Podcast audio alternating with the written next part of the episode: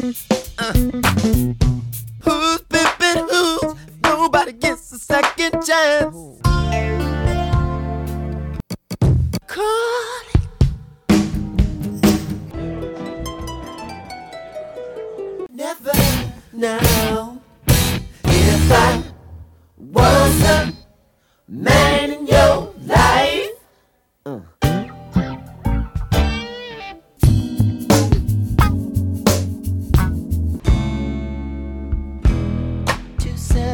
Hello, welcome to Prince Track by Track. I'm your host Darren, and today we'll be talking about The Marrying Kind from Musicology. Recorded in 2003 at Paisley Park and released on the 27th of March 2004. On the track it is Prince, John Blackwell, Candy Dulfer, Maceo Parker, and Greg Boyer, the, uh, the fullest band that I think Prince has on this particular album.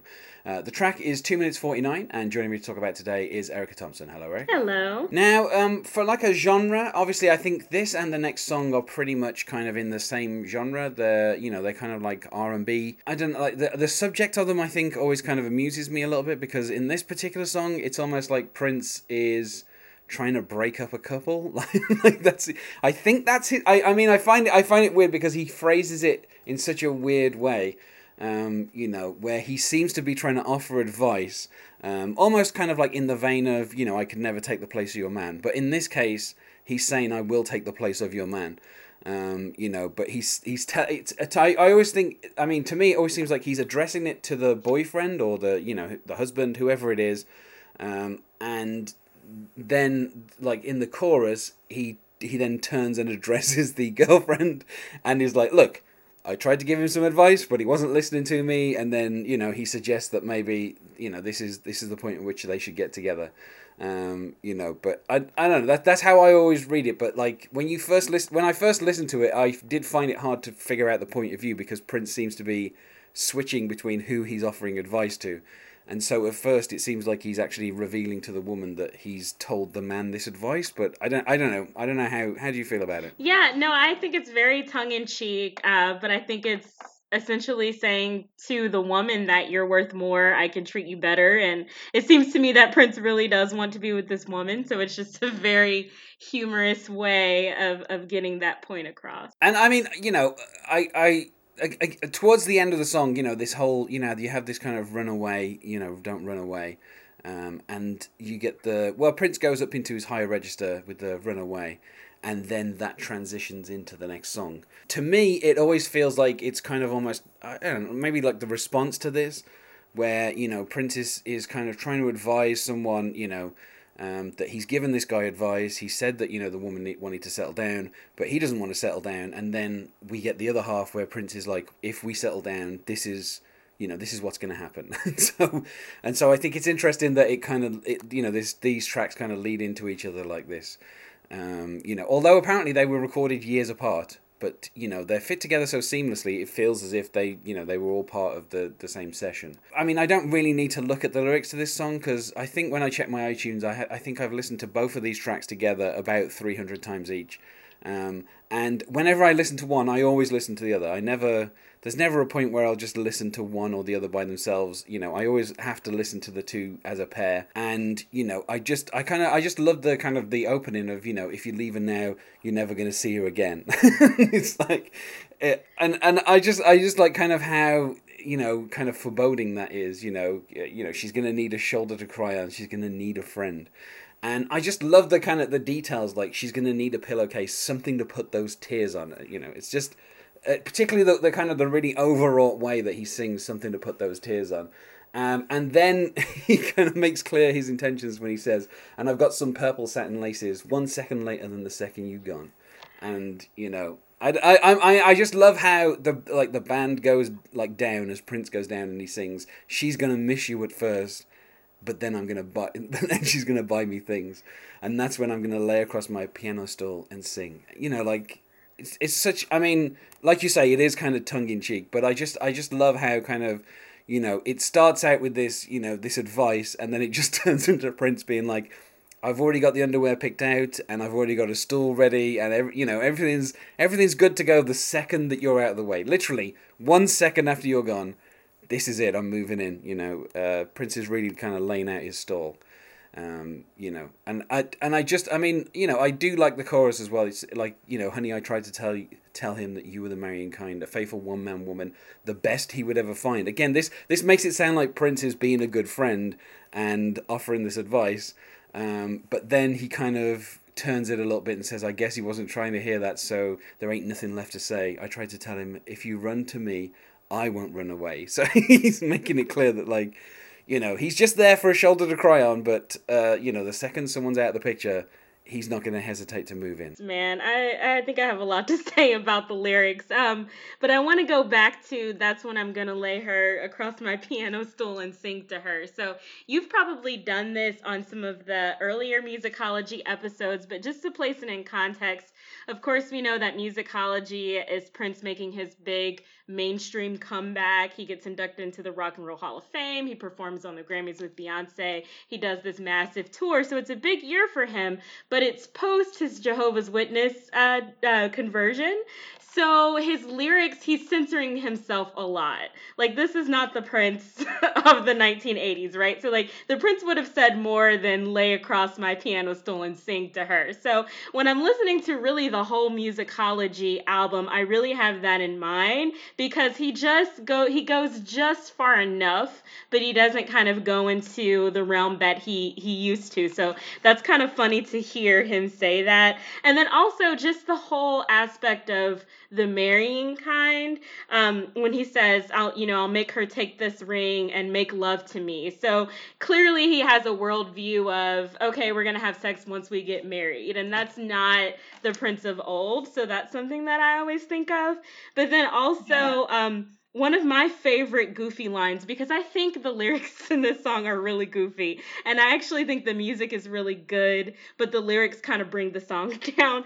But I like when he says, I'm going to lace her with enough ice to recap the bone. I think that's my favorite lyric in, in the whole song. But, um, Yeah. But yeah, the- there might be another solar eclipse. It's just like I mean, I like you know, I just yeah. I mean, that second verse, I kind of love how it gets a little bit kind of.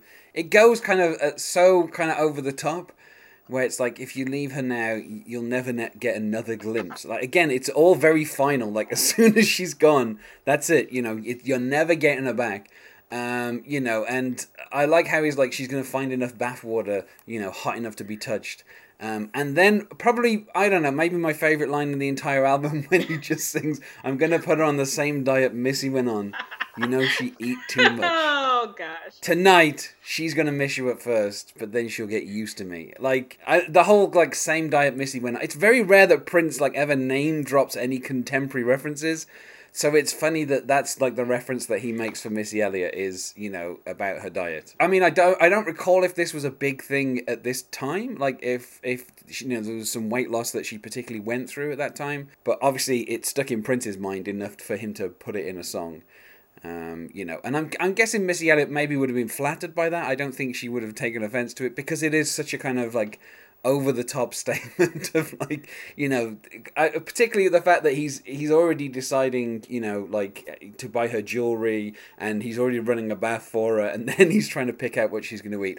I will say this is a very patriarchal view from prince you know even the title the marrying kind it is it all it is very patriarchal. But then uh, prince has expressed this before of like you know he you know he said this in a few other songs where he's he's only willing to have sex once they're married like there's been a few other songs where that's been the escalation of like he meets someone and it's like yes we can have sex but only once we're married. Um, and given given you know his conversion, I don't think that that's too much of a surprise. Um, you know, like the idea that you know Prince is is you know he's willing to you know where, where he where, I mean particularly when he says about it where he says take make her take this ring and make love to me like even there he's kind of conceding a little bit she's going to be the one making love to him. He's he's not saying he's going to make love to her so i take that as a, a small step forward.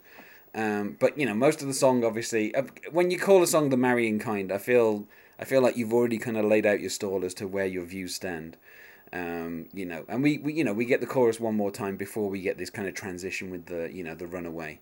Um, but uh, I don't know. I mean, I just I just kind of like how silly and over the top it is as a song, um, and also how it, it tells this kind of odd story of Prince painting himself as this good friend, giving this advice, and then saying to the woman, "Look, I tried, but you know, he's leaving you, and you may as well, you know, the bath is already running.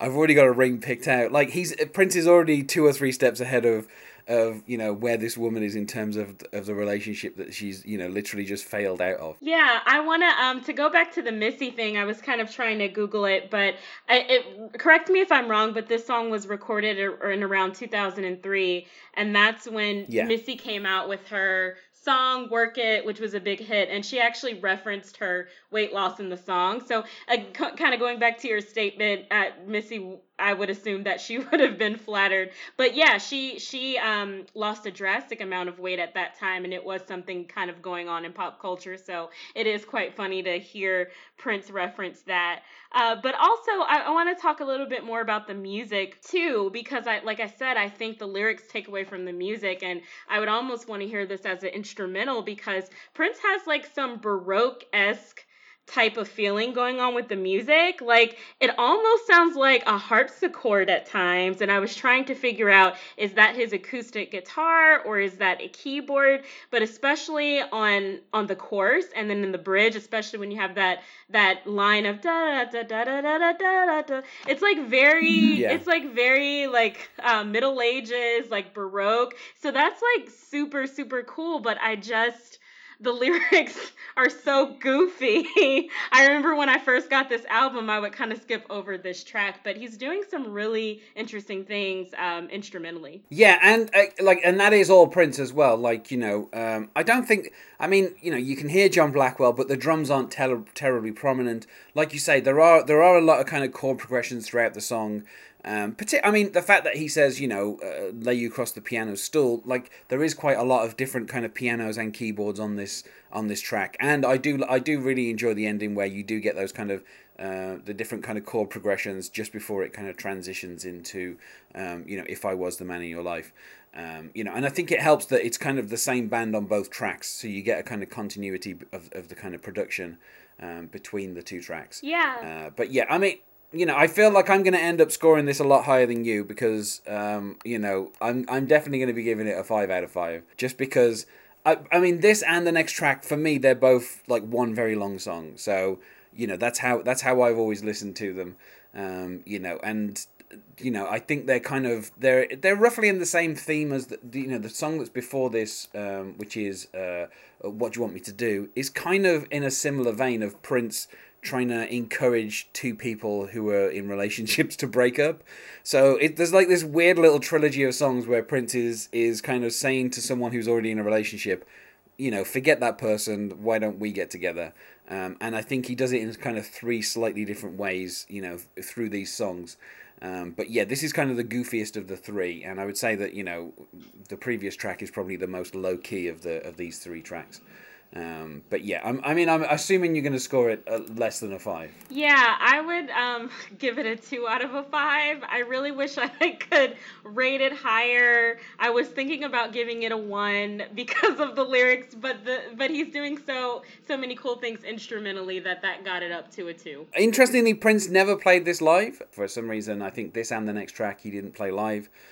Um, I don't know. I don't know if maybe you know he just maybe the band that he had when he was on tour just weren't able to kind of pull off the song, and maybe that's why he didn't do it.